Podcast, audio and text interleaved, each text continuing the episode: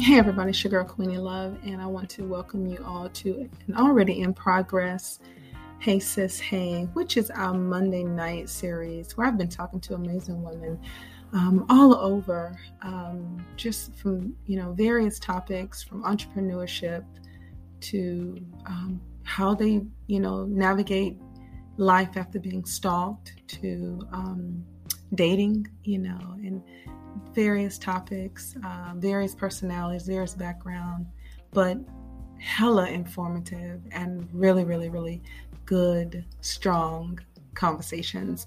Um, tonight is no different. We are talking to Miss Nia Wright, who is an educator and advocate who has um, experienced um, about with uh, stalking, and she shares her story, and she shares her story um, after the stalking incident. And it is so powerful, so informative. And I believe that um, so many of us, um, you know, will think about uh, what it is like going through the criminal justice system, um, trying to um, advocate for yourself, getting the information, sharing the information, um, being aware of even people in our circle and the power that they possess um, because they know us and have access to us. So please enjoy the conversation.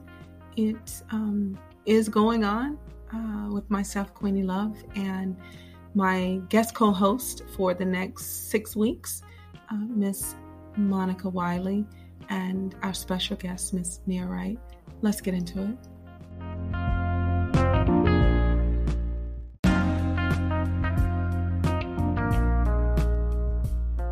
Welcome to another Hey Sis. Hey, you all right? Monday night, of course, myself, Queenie Love, and my wonderful guest co-host, Miss Monica M. Wiley. That's right. That's right. I think you know. Miss Mo if you're nasty. So So tonight we will be talking to um, a young lady that I've had the privilege of knowing for um, several years.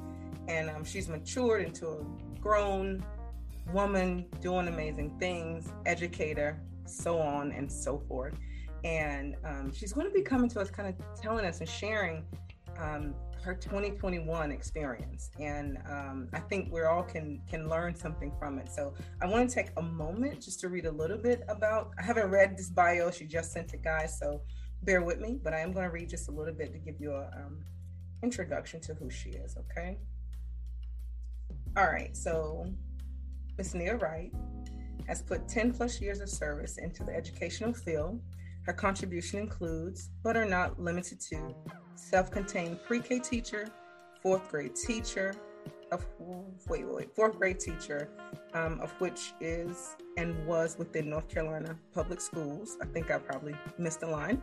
Uh, outside of the public school realm, she has her own tutoring business, podcast, and blog who focus on, let's get it going, focus on empowering, empowering not only uh, students with melanin, uh-huh, but also the teachers, parents, and other adults that work with our melanated scholars. I love the fact that she threw that in there, okay? All right, so let's jump down a little bit. Outside of the educational field itself, Ms. Wright diligently serves her community and state by serving as the second VP of the Charlotte section of the National Council of Negro Women, as well as well as being in her second term as third VP for the North Carolina Coalition of the National Council of Negro Women. Ms. Wright's dedication to the success of our scholars and the communities rise to have and wield the power to create spaces for our scholars to thrive uh, will be her legacy. Now, just so y'all know, I can't read. The problem is that it's so tiny, and every time I stretch it, it, it falls back down. So, without further ado, let me just introduce Miss Nia Wright to the Relationship Zone, the podcast. Let's pull her in. I'm excited. Be lovely. Beautiful picture. I know it's wonderful. It's wonderful. I hope our audio is good. Hey, Miss Wright. Hey. so good to see you. It's great to see you. It's been All forever. Right. I know it has been a very long time. I just shared, I was like, she's like grown, grown, grown, like a grown, grown, grown. yes. She's a woman, woman, woman now. All right. Yes. We, we can talk woman now. we can, yeah. We can talk woman now. So yes. what's good, baby? How are you doing these days? I am doing great. Um, 2022 is starting off with a bang. It's been pretty awesome and it seems to be getting more awesome each day. So I'm good. I'm good. Wonderful. Well, listen, let me introduce you really quick. Um, I know you go by Nia Wright. You have Kiana here on the screen. So, Miss Monica is my guest co host. I want to introduce you to her. She has been hearing all about you for the last week or so. So, I want to make sure that you get an opportunity to um, at least allow her to actually tell you a little bit about who she is as well. She is co-hosting with me. Um, she's planning to launch her own podcast here soon. So this is kind of her internship. she's pretty dope. So uh, Miss Monica, would you like to introduce yourself to Miss? I call her Kiki. I'm sorry, and I know I'm going to do that. I know I am. I'm going to do my best not to, but Miss Monica. Well, good evening, Nia. It's Nia, correct? Or Nia's fine? Perfect. Okay. So it's such a pleasure to meet you. I've heard so much about you. I am definitely looking forward to having a discussion about this subject. I know it is a very sensitive subject, but I really do feel that a lot of women need to be aware of situations that happen like this. Uh, I know that there are a lot of women that are silent about these types of situations and don't bring awareness or enough awareness for one reason or another. Sometimes it has a tendency to deal with feeling guilty in some sort of fashion or feeling embarrassed. And we should never feel embarrassed about any of our experiences because our experiences is part of what makes us. It's a part of our makeup. It's a part of the growth. It's a part of the journey. And so I am definitely looking forward to what you'll be sharing your experience some gems and knowledge from this and how we as women how we can collectively support one another within these different experiences that comes from unfortunate delicate situations such as this particular subject that we're getting ready to discuss. I'm supposed to be introducing myself, so let me go ahead and introduce myself. I am Monica Wiley, and I like what what Queenie said about me uh, having an internship. This is an internship, and so hopefully I'm doing well with this internship. But I am very excited to be co-hosting with Queenie. I've known her for uh, what almost a decade now, Queenie, or close yeah, to a decade. It's been a while, yeah. yes, flies. It does fly. And so we connected in a program that we met. We have a mutual friend, and we've been close ever since. And so whatever Queenie needs, Monica is there. Hands down, no answer. If a bus, there's no discussion, there's nothing to be said. If I get a text from her or a phone call at a certain time of the night, it's I'm grabbing the cane and I'm out the door. And so you heard me say cane because I do have a spinal cord injury. I walk with a cane, but don't get it twisted now because I do a sister wear heels. Okay.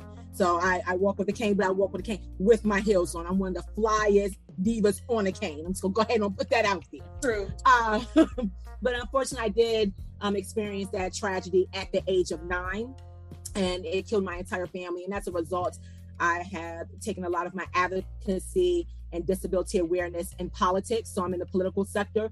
And so I consider myself a pit bull in a skirt when it comes to advancing the rights of people with disabilities.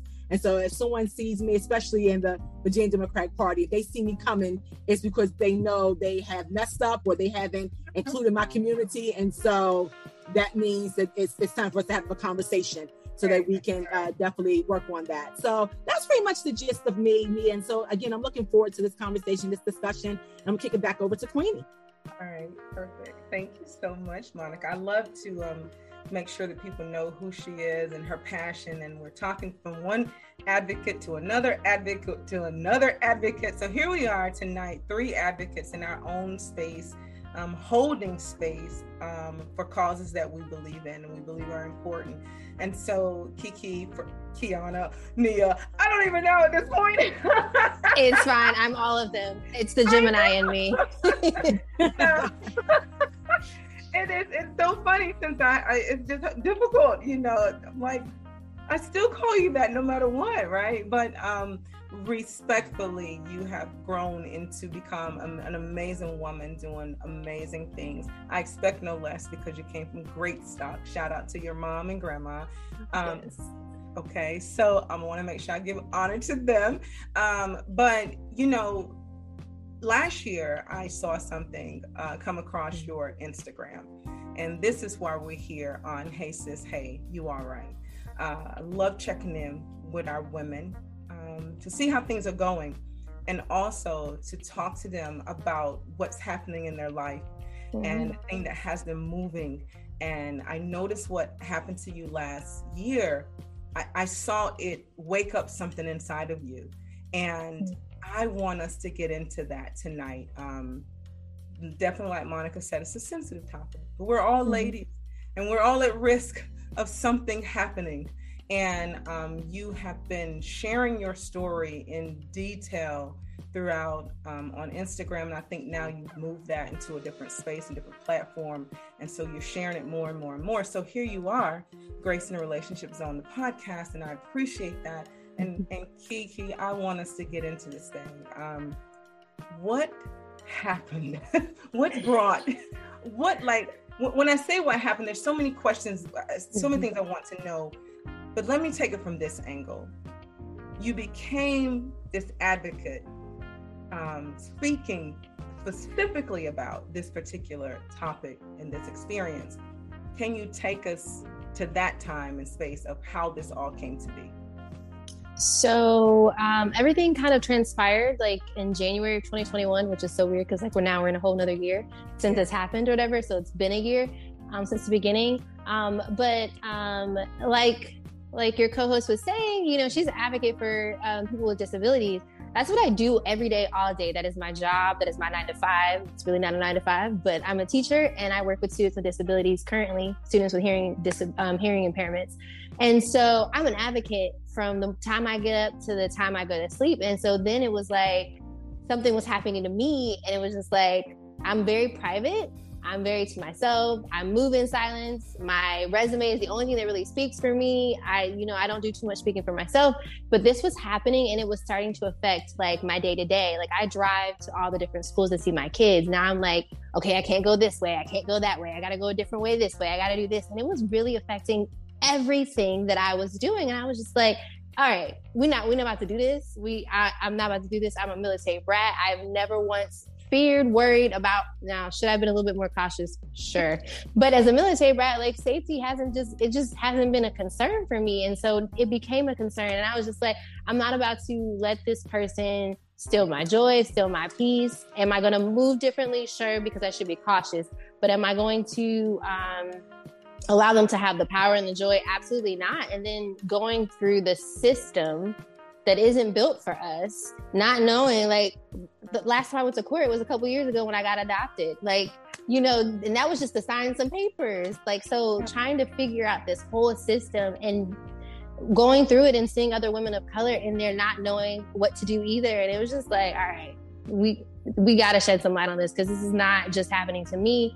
My story may be a tad different than the girl over here, the sister over here, whatever. It might be a tad different, but we all don't know what to do when we get in a situation. And it's not that the people in the office aren't trying to be helpful. It's just this is what they do from nine, nine to five every day for however long they've been there. So this is just something to them that's just normal. You fill out the paper, this is what you do. For me, it's like, nah, I haven't been here, man. I, I don't know what you, I'm not sure what you wanted me to do. So it just became more of an eye opening experience to let people ride along with me. And, you know, the journey is still not over. So, you know, I have been switching off I've had other things. I've been going to school and some, you know, whatever, but still allowing people to be a part of that journey with me.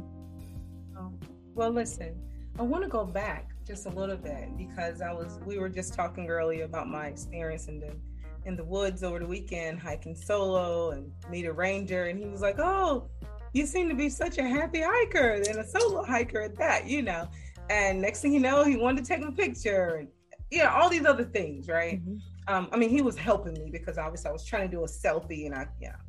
Um, but my point is, this is a stranger and I don't know what that could have turned into, right? Mm-hmm. So, with your situation, was this someone you knew? Was it a date? Was it Who was right? So what was it? So um, I have a very, and I tell people, and it's not to make, and I, am only saying this to preface that, I, not to make light of the situation at all or anybody else's situation, but I have a very dry and dark sense of humor. So things are funny when they shouldn't be, and that's just how I've always been. But so this is this was the person that I lost my virginity to. I've known him for God knows how many years, which is also hilarious because I am an adult now, so like it's kind of weird. Um, but like I've known him since I was 15 or 16. Like, did have I talked to him in years? Absolutely not. When I went to college in 2006, I'm pretty sure if I hadn't stopped talking to him, I had stopped talking to him then. So it's not somebody that I had talked to recently or even checked in. Yes, we're Facebook friends, but at this point, who am I not Facebook friends with that I went to school with and stuff like that? We met at church, um, the family home church in Gum Springs, and um, yeah, so it, it it was somebody that I knew, not you know currently, but it is somebody. It was somebody that I knew. It was someone that you knew. So with that being said, um, was there a flag when I, I, am assuming that you now have um, well you had placed like a stalking or protective order or something mm-hmm. like that, right? And now protective order based on the stalking situation. How did right. you find out that you were? I'll, I'll, use this term because it's true. How did you find that you were in danger? So, um, it wasn't until like this past October. So, like I said, things started happening in January of 2021.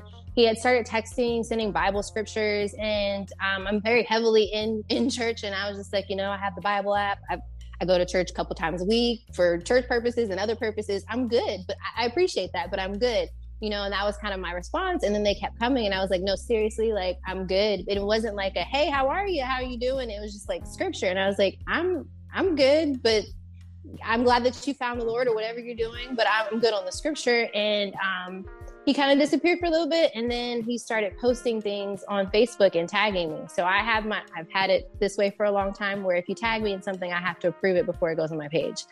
And thank God for that that that feature before um, but he was making videos going around his house, how he had set up his house and bought things, preparing for me to come home because I was his wife and I needed to come home.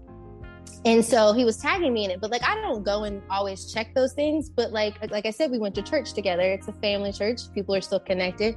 I started getting random text messages. Hey, like I know y'all like dated like when we were younger, but like, are you talking to him? I was like, no. Why? And so they started sending me the videos, and they were very alarming.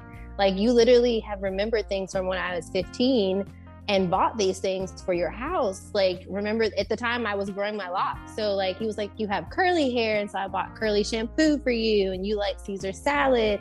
So I bought Caesar salad. And like, I don't know what kind of toilet paper you like. So I bought a couple. I don't know what kind of toothbrush. So I bought a couple. But I'm preparing for you to come home because you're my wife. He was, I've had the same number since I would got a cell phone and my mom has had the same number and he was texting us telling you know that i was supposed to be his wife she was supposed to be his mother-in-law all this kind of stuff. Started i filed the first um, restraining order or process to get a restraining order like in march or february and not knowing the process things kind of went away. But he also got he got he got silent until um, i want to say it was like october october 13th i was getting ready for work and i got this random text message and it was sent to this group of people and somebody was like hey such and such if this is you then you need to stop playing. So it was like oh so he's harassing other people. Just i'm just the fascination is your way. Well he had created an instagram account and people were telling me that i need to look at it. Well he had started crossing the state line. So he's in virginia near my parents. Okay. And he started crossing the state line and like in the middle of the night following like 18 wheelers with colors saying they were drug dealers. And I was like, all right, see, now we got a problem because you just wasn't staying in your state and staying up there. Like now you cross the lines in the middle, and I'm a teacher. Like I don't work at once. Like it was just a lot that started processing. And then he was accusing my ex husband that I haven't talked to since we divorced three years, three or four years ago, whatever that was, of child abduction. And I was like, look, my ex husband is a lot of things, honey, but that, that, that ain't one of them. He's not a child abductor. So now I have to like talk to my ex-husband. I haven't talked to you wasn't planning on talk to you but because of you know he's gotten remarried and that lady had a, a child before they got married out of the respect of your wife and the child that's involved this is what you need to know. So it's like you got me talking to people i wasn't planning on talking to ever again. So that's what sparked me going to court and really pushing for the restraining orders because now you crossing you crossing lines, you crossing state lines. There's children involved. I I don't have time for none of that.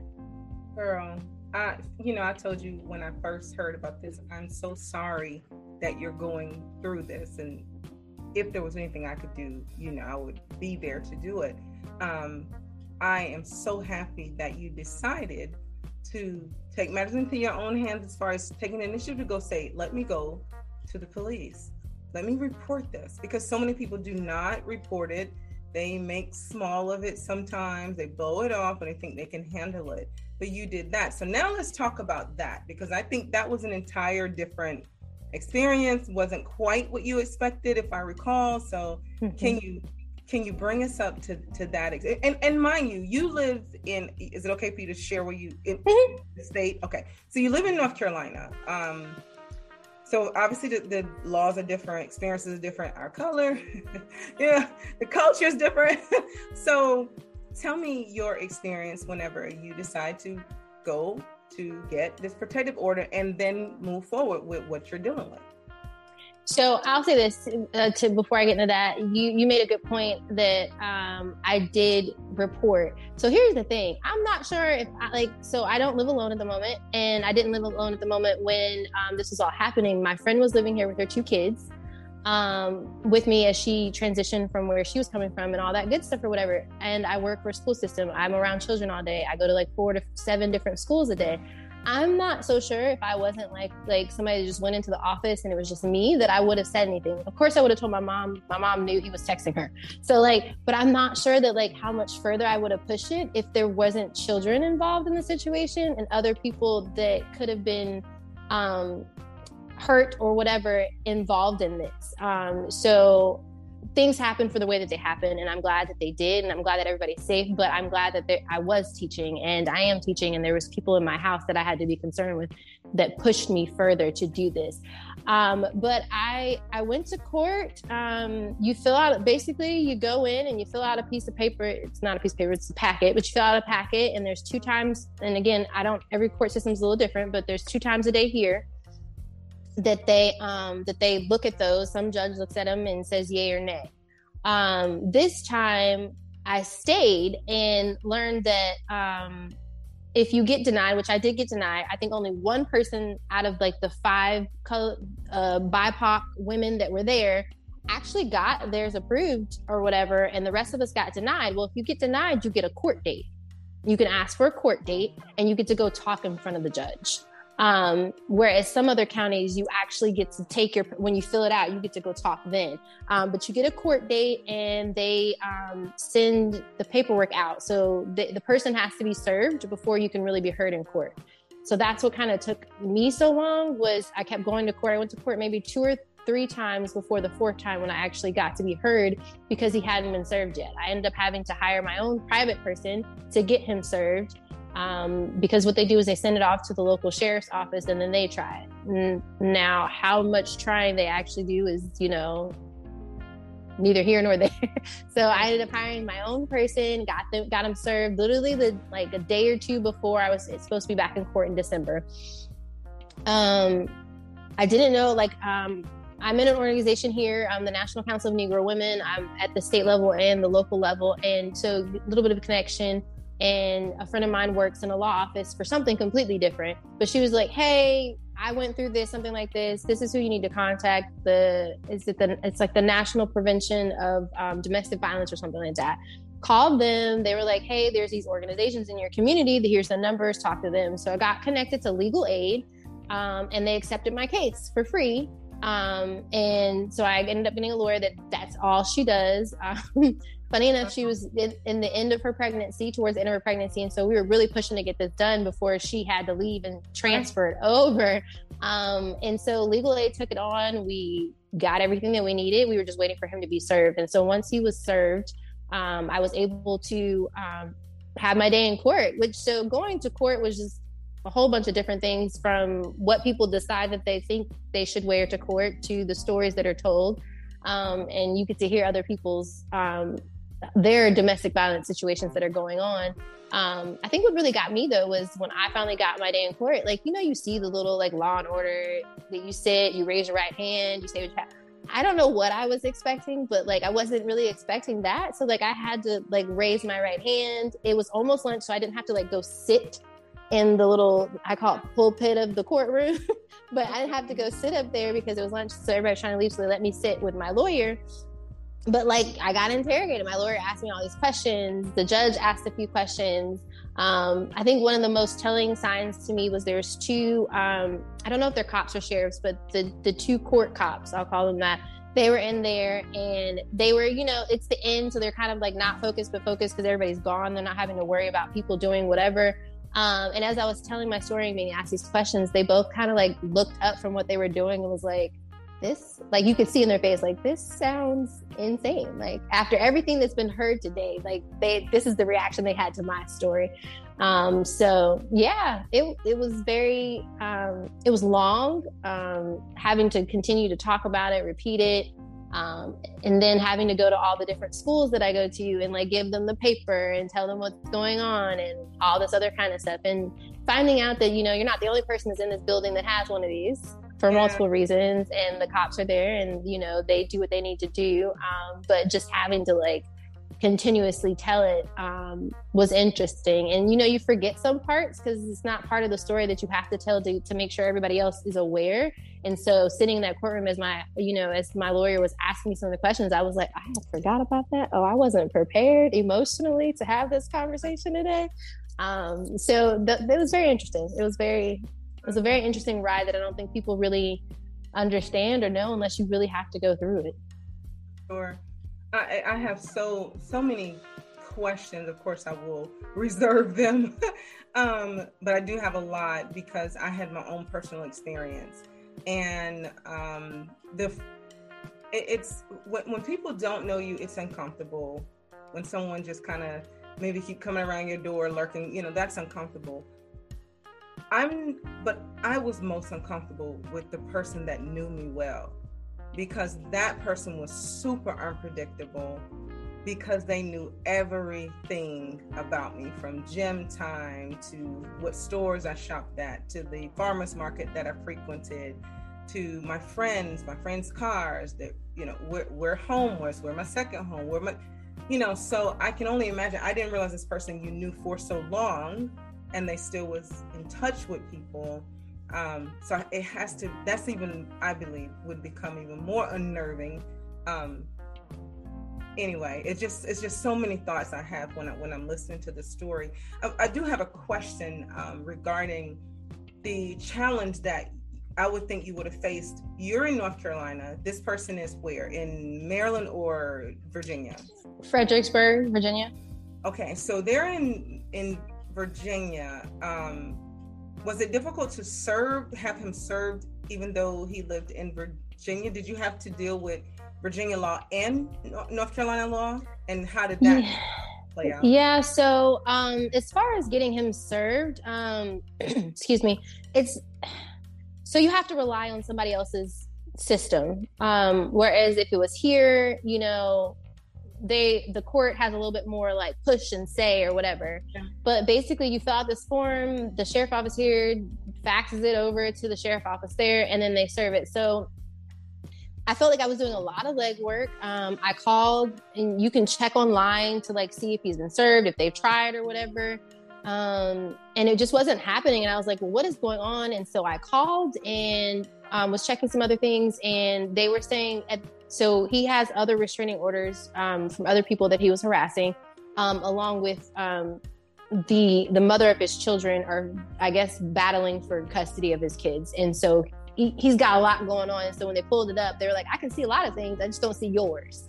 I don't see yours." So I had to have it sent again, and then I waited a couple days. They still said they couldn't see anything, and that's when me and my lawyer was just like, "Unfortunately, you're gonna have to hire somebody. Let's look and see if we can find somebody." Um, but you just they don't the leverage that the courthouse could have here on the office to make sure it's getting done is not because it's it's out of state, it's out of county, it's it's a whole different things. And then um, finding time, like you really needed somebody to really sit there because um, he had got his car repossessed, so he was just you know, mobile walking and didn't have to be home and was, you know, wherever and things like that. So it was a lot of different things. Um, finding that out, I was in contact with his sister, um, which is weird because at the time when I was 15, I'm pretty sure she was six. So she's a whole grown adult now like right. teaching she was getting her master's so like it was just like really weird it was like you were you were you were a baby you're a whole adult and so like going through that with her because they were having um her mom was trying to to get him um uh, put in a mental hospital for some things or whatever. And so, like, just going back and trying to have the information and then going between the other women that we all went to church with together that were filing restraining orders as well, um, and all of that. So, like, just having those conversations and trying to navigate where he was, what he had, could he travel, and then, you know, um, just it was a, I will say that that was, um, a good a good thing and a bad thing that he was harassing other people, but a good thing that it wasn't like it's not just me. It's not just me, y'all. like there's other people I could talk to that are going through this with the same person at the same time, and so you you feel some sort of um, community connection or whatever. But at the same time, it was like, but we still need this to stop. So yeah. yeah. Yeah. Okay. Yeah. So you're right. Like you do build a community because as soon as you start talking about this, you realize that others have been going through this, oftentimes in silence, but they've been going through it as well um, and you can open up and you can share and you can be like i am freaking scared or i'm angry you know like you can actually talk to people that can truly relate to what you're going through. I am going to share a piece of a piece of my story and this is the reason why because when i first moved where i am currently i moved here at the time because it was a secured building semi-secure you know you got to have a little fob to get in and garage parking. And it, it was because my, uh, I don't want to say stalker, but the one I was with that was ridiculously abusive and manipulative and had me in fear um, whenever we split unpredictable behavior i did not know and i, I just was afraid and um, me being super strong queenie um, it was difficult to get people to understand there was a true fear inside of me because this person although looked like a little wimp, like he was going to do nothing, that's that can be deceiving. People don't always look harmful, and they can be deadly, right? So, so I get I get here, and I move here out of fear. I mean, I was really nervous, and um, because when I was making my transition back from back from Savannah to here, we were still in contact, and every now and again he'd slip into that that crazy making mode. Um, so I got to my garage and everything was great. I loved the apartment. I was like, okay, I'm good. I'm good. I'm good. Um, I feel fine. No, my kids were not going to be home. You know, they're grown. All y'all grew up. So, so, so I'm like, a oh, first time living totally on my own, like alone. And I said, you know, I want to be on this floor. I don't want to be on the bottom floor. And I was fine until they gave me my parking space. And I still get a little I don't know. I still feel this anxiety when I see it. The, and that's when I realized how bad off I was because they gave me my parking space, and um, excuse me, I go to park my car in the garage, and the parking space was super close to the gate, and the timing of the gate going down would allow someone to come in and get to me, and I when I tell you, I be this sense of nervousness came over. I went right back to the to the um the uh, apartment complex, the leasing office, and I said, okay. And I was shaking, and I realized, and then before I was fine. In that moment, trying to explain to them, I really need my parking space moved. I needed to be closer to the elevator. I need to be further inside. That's when I knew, like, ooh, there was some residual effects of the the trauma from being stalked because it really was you know he wasn't doing quite like what what you're saying but he was letting me know that he had the ability ability to be wherever i was at. And and because he showed up in parking lots and things like that before and because he was retired military and because you know all those things right? I was like um i i need to be someplace else and i was i just freaked out and finally they they they moved me moved me inner you know, and they moved me to a different floor, my garage. I mean, every, they just they adjusted everything for me. And I remember just sitting trying to, I, I needed to heal from that. I was scared. Um, and you know, I went on. I had my protective order and things like that in place. But because you still don't know, protective order is great. At least it's a tool. But it's a piece of paper. That's all I'm saying. It's a tool because I want to make sure people know if you need it. You need step. it. Please do. Please get it. it's it. The Please first get step, it. Right. But I always I don't want to say Look, I went straight to the range to figure out how to shoot a gun too. So I'm, I'm just saying it really is a first step. But I'm sharing that because this is I can feel, I understand um, the trauma that's connected to not knowing where they are um, and trying to get help. And that experience in the garage was the, was what was the light bulb moment for me. And I was like, okay, you really are afraid. Like you got to make sure that you're okay. So I did. I, you know, I went and, and did a few things to make sure I was okay, just in case anything popped up. I was good. So, so, so definitely, if anyone's he- listening and hearing this, you know, um, this is the community. Once we've gone through this, it is the community. You know, we we can relate to, um, even if it's not necessarily experience, we can relate to what we feel internally because of the mm-hmm. experience. Right. So, uh, Monica, do you have a question? Because I want to move on to another couple questions with Nia on this subject. I don't have a couple of questions. I will say that both of you beautiful ladies have went through an experience that I cannot connect with, but my community connects with it because believe it or not, there are several people with disabilities that are stalked, but not for the right reasons.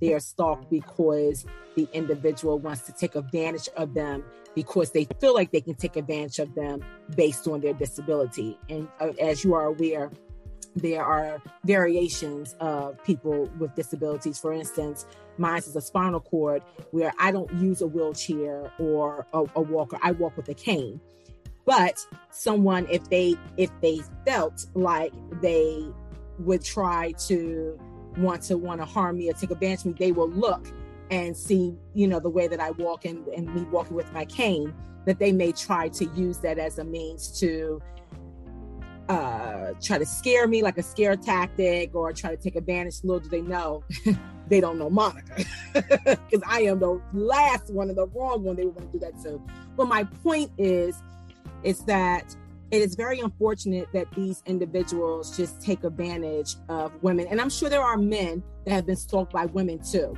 So I don't mm-hmm. want to dismiss any men because I'm sure there are some men that have been stalked by women. But majority of the time when I'm hearing these types of unfortunate situations and experiences, it is typically us as women being stalked, being attacked, being used for whatever reasons because the the other person has some underlying issues and unresolved issues or unfortunately sometimes even some mental health that they didn't receive the help for or they were in denial about or what have you. Uh, so I, I, say all that to say that um, i just really appreciate this conversation i thank you both for sharing your story your experiences and um, it's just very unfortunate for women. It's very unfortunate for anyone that goes through this, and it definitely um, takes place a lot across the disability community. So I just wanted to highlight that and also say thank you very much to both of you. Yeah, absolutely, absolutely, Monica. So, so, so, um, Nia, let's jump back into it. I'm going you to trying to struggle with what name to say. It's fine. Look, when I went to college, it was the first time I had ever been like really called by Kiana, my real name or whatever. And I was just like, I don't know who that is. I've been Kiki all my life. And then um, as I've gotten more into advocacy and my organizations and things of that nature and pursuing my doctorate, like we've really been talking about branding and things of that nature. Like I, I mentioned before, I had got adopted. And so I kind of just like tweaked my name a little bit and went that way. Yeah. I'm trying my best. I am. You're fine. I still answer to it, so it's okay. I know. I'm trying my best, girl. I am. See, see the backstories. I've known her since she was really. She was a. a I want to say little girl. She was always doing something amazing in school. But she was like, you were in middle school. Middle school or right before middle school? Yeah. Right before middle school. So that's how long I've been knowing this young lady. Excuse me. So that's why it's so difficult she's always Kiki to me. So it's so difficult. But I promise you, out of respect, honey, for what you got going on, I'm gonna get this thing right, okay? Because I know Miss Nia Wright. Kiona Roller, I know her. All them, all them ladies, I know all of them, all of them. Yeah. so, so bear with me. Um, all right. So now you you you've gotten the protective order. He's on the radar. Everyone knows. More people are coming to the to the to the surface saying, "Hey, wait, he's doing this to me too," or "He's done this to me too." What happened after that? Because you began to share your highs and lows on Instagram as it related to what was going on. So can you tell me what what has happened or what began to happen as you as because now we're talking 2021, late part of 2021, correct? That's not that long ago. So where are we at now? What has happened? What has transpired over the last couple months? So I think my official restraining order was December 1st or December 2nd um, when it was signed. So that wasn't, but you know, hop, skip away. Um, and then just because it's signed, you know, it doesn't technically go into effect the day that it's signed. It it's signed, but the person still has to be notified. So like you got to give like a week or so for it to be, you know, for him to be notified, or the thought that he could have been notified within this time or whatever. Um, since then, um, I've gone home. So I was very determined that um, I go home for the holidays to visit my parents. I'm a teacher. We get a couple weeks off. I spend the majority of it with them. Um, and I was determined that I was like really considering. I had I bought my ticket. It had been bought for months, and I, I was going home. I planned to spend New Year's Eve with my best friend since a middle school with her. She's going through some things, so I was going to spend it with her. And but I was like, look, I'm telling y'all right now, if I don't have this piece of paper, I'm I don't know when I'm gonna see y'all. I'm just gonna be real honest. Like I, I can't promise that I'm coming home. I'm gonna keep my little self right here in my house where I am miles, miles away from him or whatever.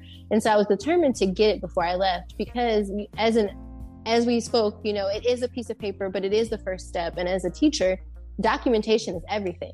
Like you, if you, I've got this piece of paper, so if he steps out of line, you you have to do something. Like so, um, it was very important for me to have that. Um, and I told my lawyer all the time, I said, I think sometimes in these situations, it's better not to know some things. But as an educator and being able to point out the the mental health crisis that he was going through and some other things, it was like I I might know a little too much for my own good going through this personally. Um, but since so I did go home.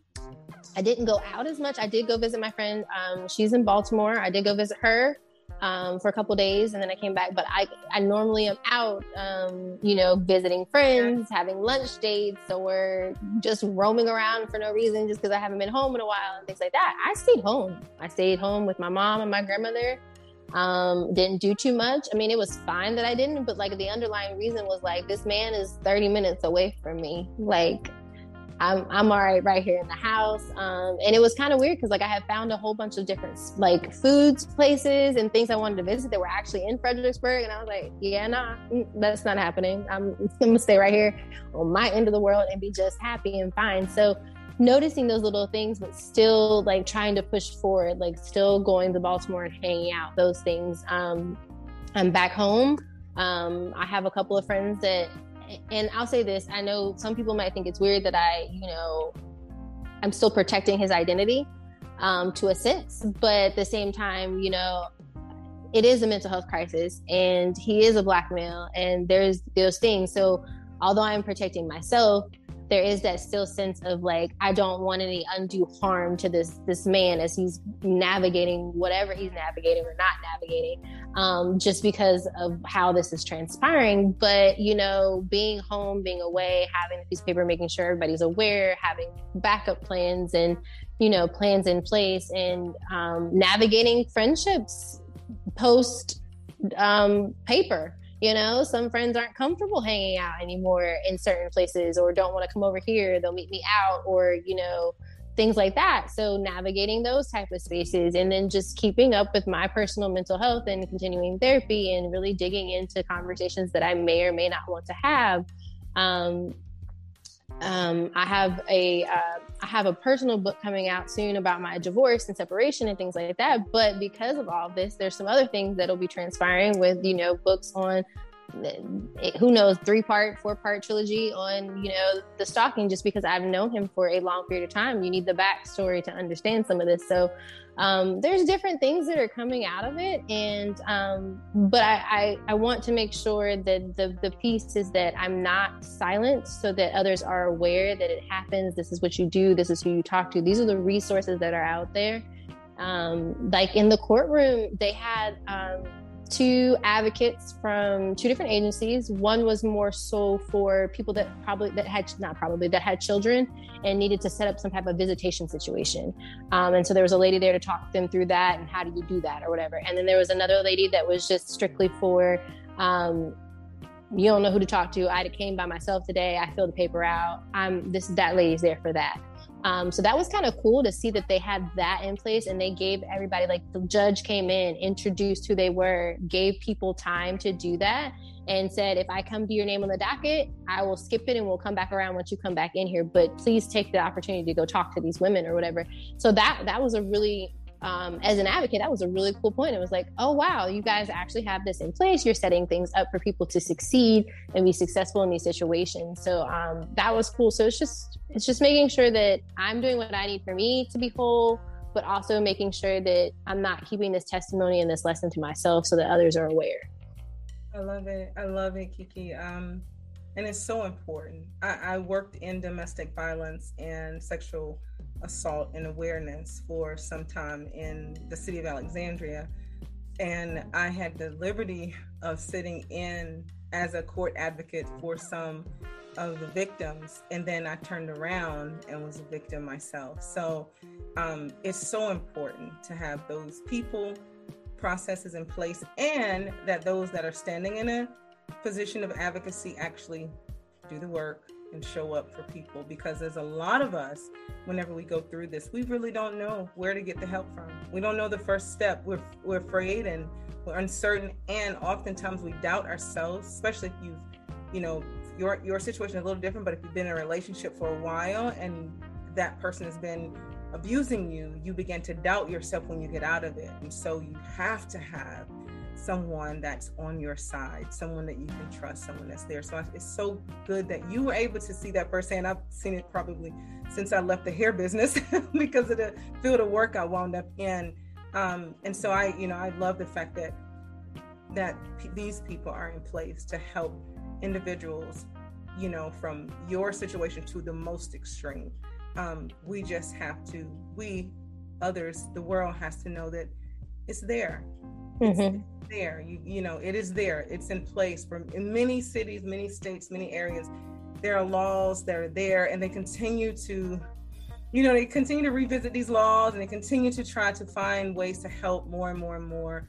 Um, the national hotlines are there. You know, there's there's people there. I think that we just have to continue to remind folks that help is there. It's, it's you just got to reach out, and our friends, our family. That whenever we see something going on, I think we have to also corral around that person a bit, not to push, just to let them know that there's help there and it's okay to get it you know and that's why i went on instagram to kind of so i'm very much an introvert um, extrovert when i have to be um, and so you know as people were finding out i was starting to get text messages and calls and like let me tell you something if it's not the doctor's office then i have to reschedule phone calls are not the thing that i enjoy doing um, so it was becoming, I was enjoying knowing that a community was built around me um, because I am a very private person. To have to feel it was was amazing, but at the same time, it was like this little overwhelming, y'all. So that's why another reason why I really started posting Instagram was to like be able to put it out there. Everybody can see it.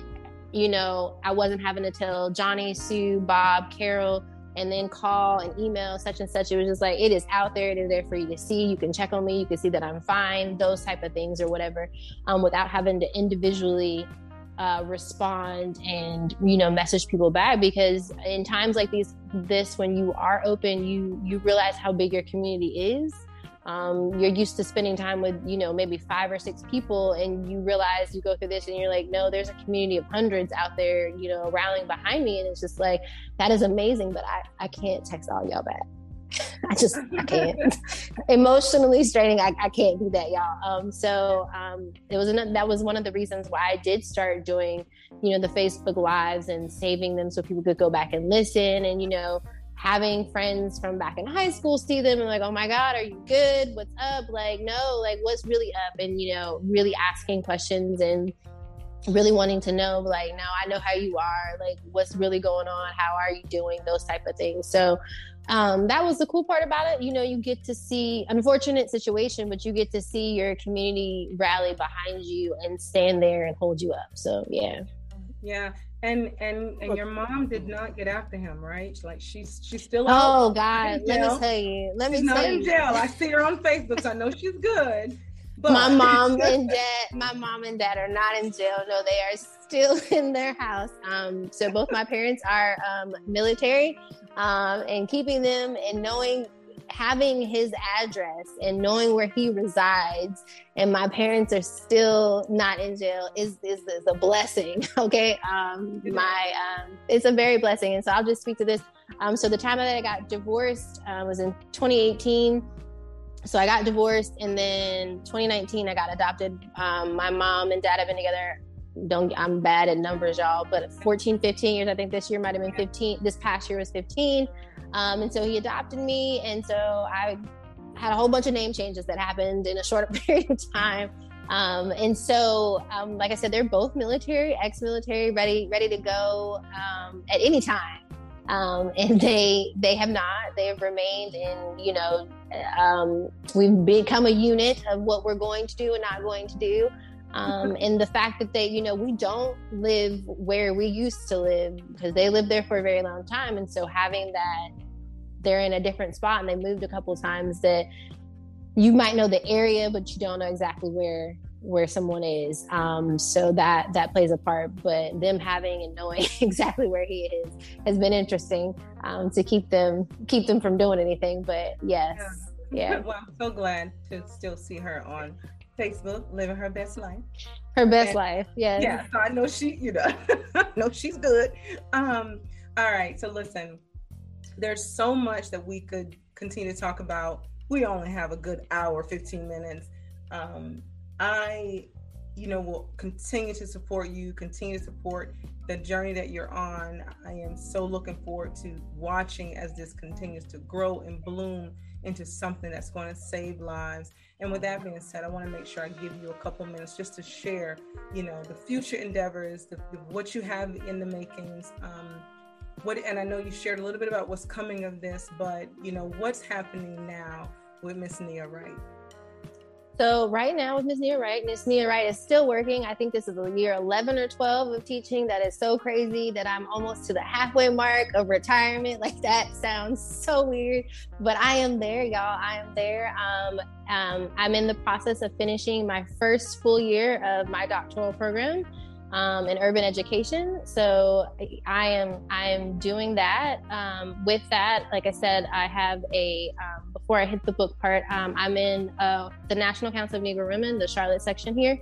Um, but I serve on both the state um, council executive board, excuse me, as the third vice president, so over like collegiates in the state, and then uh, my local section as the second vice president here. Um, it is election year, so we'll see what happens. Um, but um, I do that, and so we serve the community. We're an organization of organizations, um, so we're a whole bunch of affiliate organizations coming together to serve our community and, and do that. So that that is what I do. Um, I love, and I've been in that organization since I um, have come to the Charlotte area of North Carolina. outside of that, I do have a book um, I officially have a book signing date. It'll be March 13th. I have a couple, I'm calling it my little mini book tour. Um, my mom got on me because I was like planning all this stuff, and she was like, "So you're just not going to come home and do one?" And I was like, "Oh right, you're right, you're right. I do have a whole another home that I need to." Home. Yes. So um, haven't really haven't booked that one just yet because um, the dates here keep changing. But the first one, um, as of now, will be March 13th. Um, my book Epiphany will come out. And like I said, it's about what I learned um, about sex support and money from relationship, divorce, and separation, all that good stuff, and where I am with life and all that kind of stuff moving forward. Um, but yeah, so that's what's coming. Um, like I said, I do plan on eventually writing um, something about the stalker situation and how that all worked out. I'm big on black owned businesses, so all of my events will be held at a black owned business. Um, my publisher is a black owned business. Um, shout out to Blue Shades Publishing. Um, very small black owned company, um, two young guys doing it big. Um, and by young, they're younger than me. Um, so two guys doing need their big, information. I need their information. Yes. So they're a small company. When I tell you they're a very hands-on company, um, when I was looking, so I am not a self-publisher. Kiana needs Nia, Kiana, Kiki, whoever. All three of me need somebody to give her deadlines and things to turn in with just everything that's going on. Um, and so they're very hands-on and they help you with that. Um, and outside of all that, I've got my own podcast that I need to bring back up. I've got a YouTube channel where I started to have these conversations with um, mental health specialists that um, that are in my community, um, and then um, that's all under my uh, my business um, WWEM LLC Women Who Educate with Melanin. Um, and so I have it's a little tutoring. I call it a little tutoring business, but it's a tutoring business that I do. So it's it's I tell people all the time, I don't tutor to supplement my income. I tutor to help the community. So I'm not here to break the bank, but I'm here to help your child, but also not, you know, go into a deficit either. So um, we work things out. But I'm all about the kids and and the community and you know educating so that everybody's aware and has access to things. So yeah. I love it. Now I have to ask: Are you still working with children that are hearing impaired?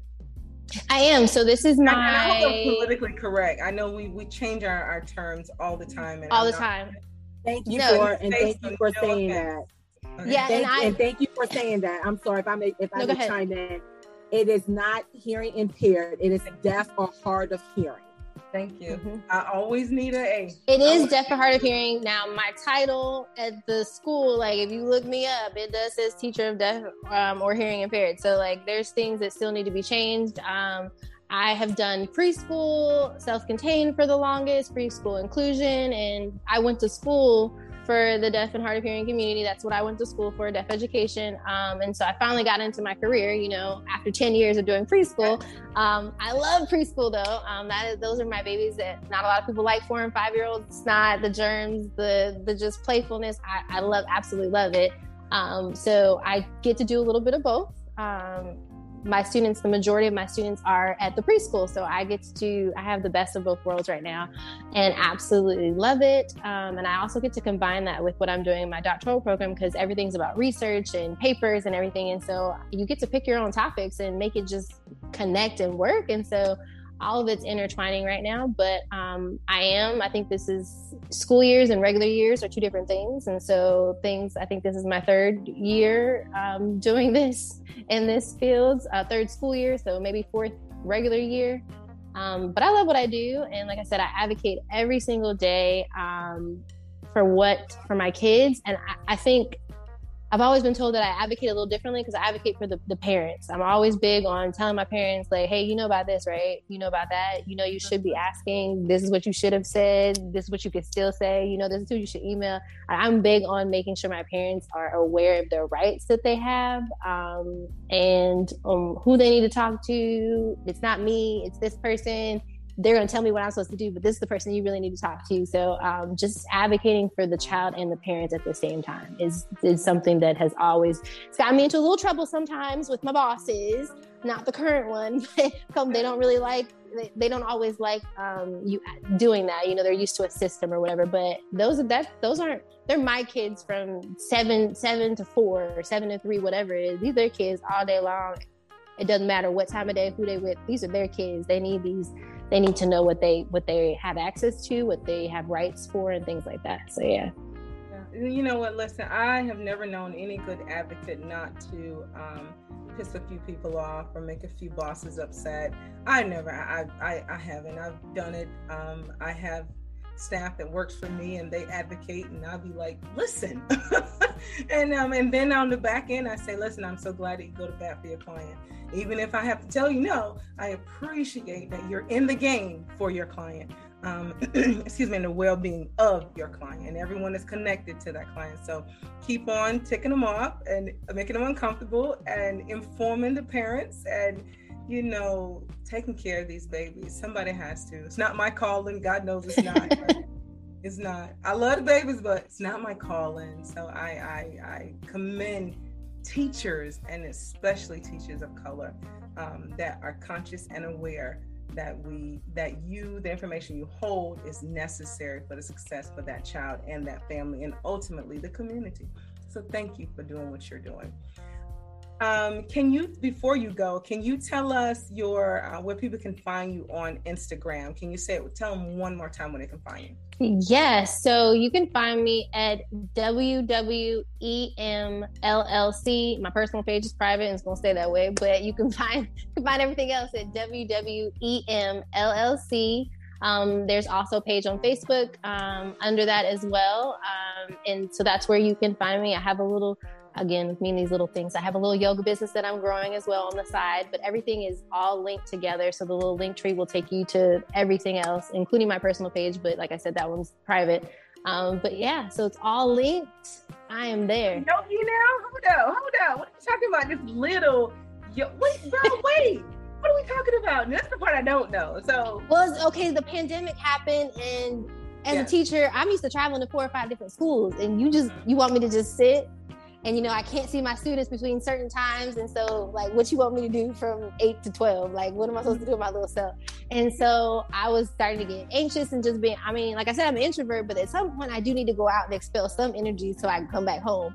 Um, so i started doing yoga online and then just fell in love with it. And this thing kept popping up saying take this class. And i was like i'm not paying all that money for no yoga class that i may or may not use and I kept saying, well, um, it needs to be trauma informed and they need to be social justice, you know, heavy. And That's so right. this program kept popping up. Social justice, they were really heavy on that and they were trauma informed. And I was like, all right, whatever. So then they came with the scholarship and I applied for the scholarship. And I said, okay, if I get the scholarship, I'll go. Well, I, I got the scholarship. And so I went and I got my certification this past summer. So it's been almost a whole year that I've been doing it. Um, so yes, and I love it. I'm more of a deep stretch, yin yoga, relaxation type of yoga teacher. But I've been doing that. I got a couple clients and um, growing, growing and building. As I said, 2022 is moving and grooving for me, and I'm enjoying the ride.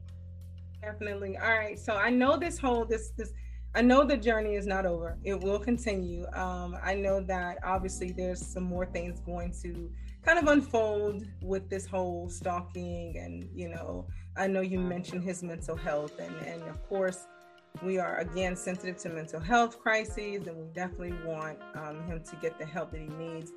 We also want to make sure that he understands that his behavior there's there's repercussions to it. Um, there is reprimand. There are laws that he cannot be breaking. Um, and um, so I want I hope that it all you know works out on both sides.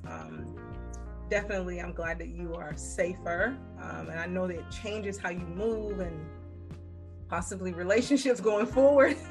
You know you start thinking about things differently but of course you know i, I wish you well on the journey and, and we'll continue you know, i'll continue to check in and and see what's happening how things are going on your side and um, as always, Kiki, I wish you the best. And uh, I, I, look forward to, to reading the book. Um, I think you said sex support and, and what was the last thing? It's Epiphany, sex support, and money, but it's the dollar signs. Yeah. So uh, soon here, it's going through the last part of editing or whatever. So um, soon you'll start seeing a whole bunch of posts and things coming out, and you'll get to see the cover, which is amazing, um, and all that good stuff. So it's it's a new journey. Um, I knew I was going to be author as far as doctoral program and things like that, but personally, this this is a it's an amazing journey.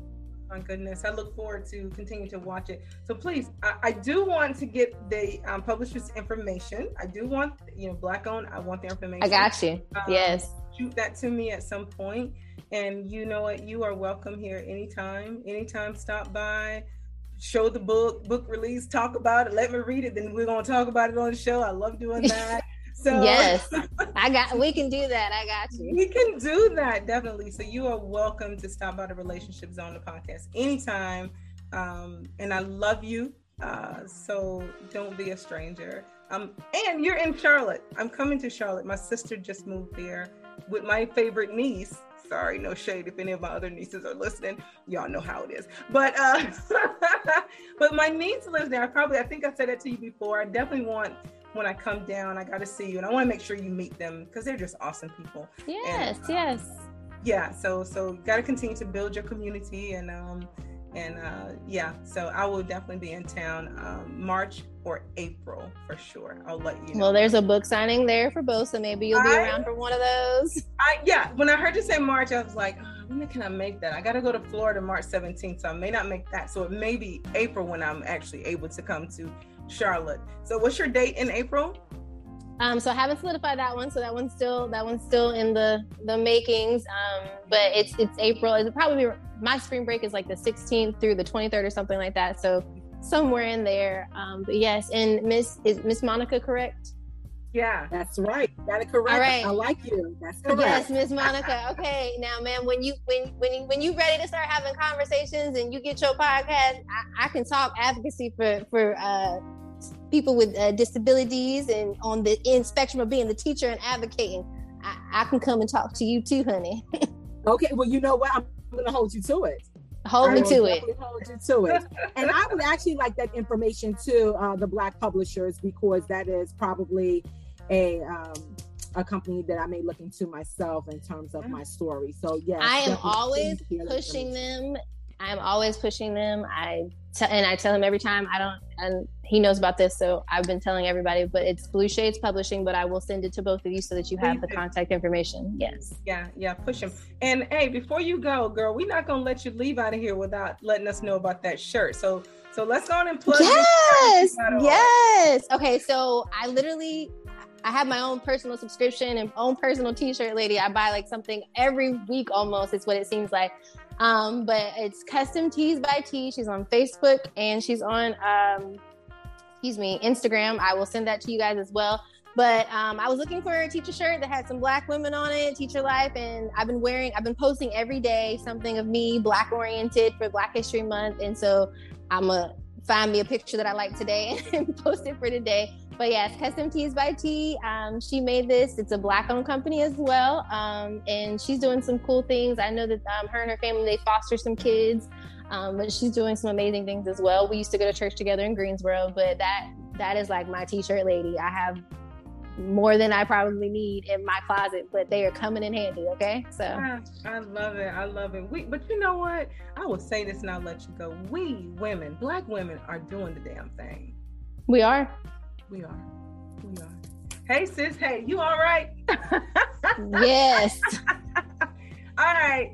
Um it's been a blessing. It's been great. Thank you so much. Monica and I are going to hang out here just for a few more minutes.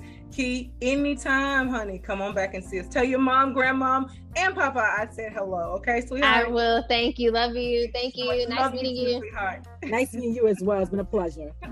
Bye. Oh my God, that was so good. It's always these. It's good. These stories are good. These conversations are so good. And, yeah. and what I took from uh, what she was saying when she said she decided to go on social media and talk about her story, that was also a form of, and I, I was going to say something, but and I said, "Oh, I'll, I'll, wait." That was a form of release therapy for her. I know that she said she's seeing a yeah. therapist, but that was that's also a form of release therapy for her to be able to do that. So it was great to hear her say that because not only did she get the support mechanism that she needed from the people rallying behind her and even connecting with individuals that share that unfortunate same situation and circumstances but it was also a form of being able to just say i've gotten this out. I've gotten out aspects of what i went through. I can i can breathe I, I can breathe a little bit now. So it was release therapy for her. And it's nothing wrong with getting into some good trouble. I'm all, i'm with john lewis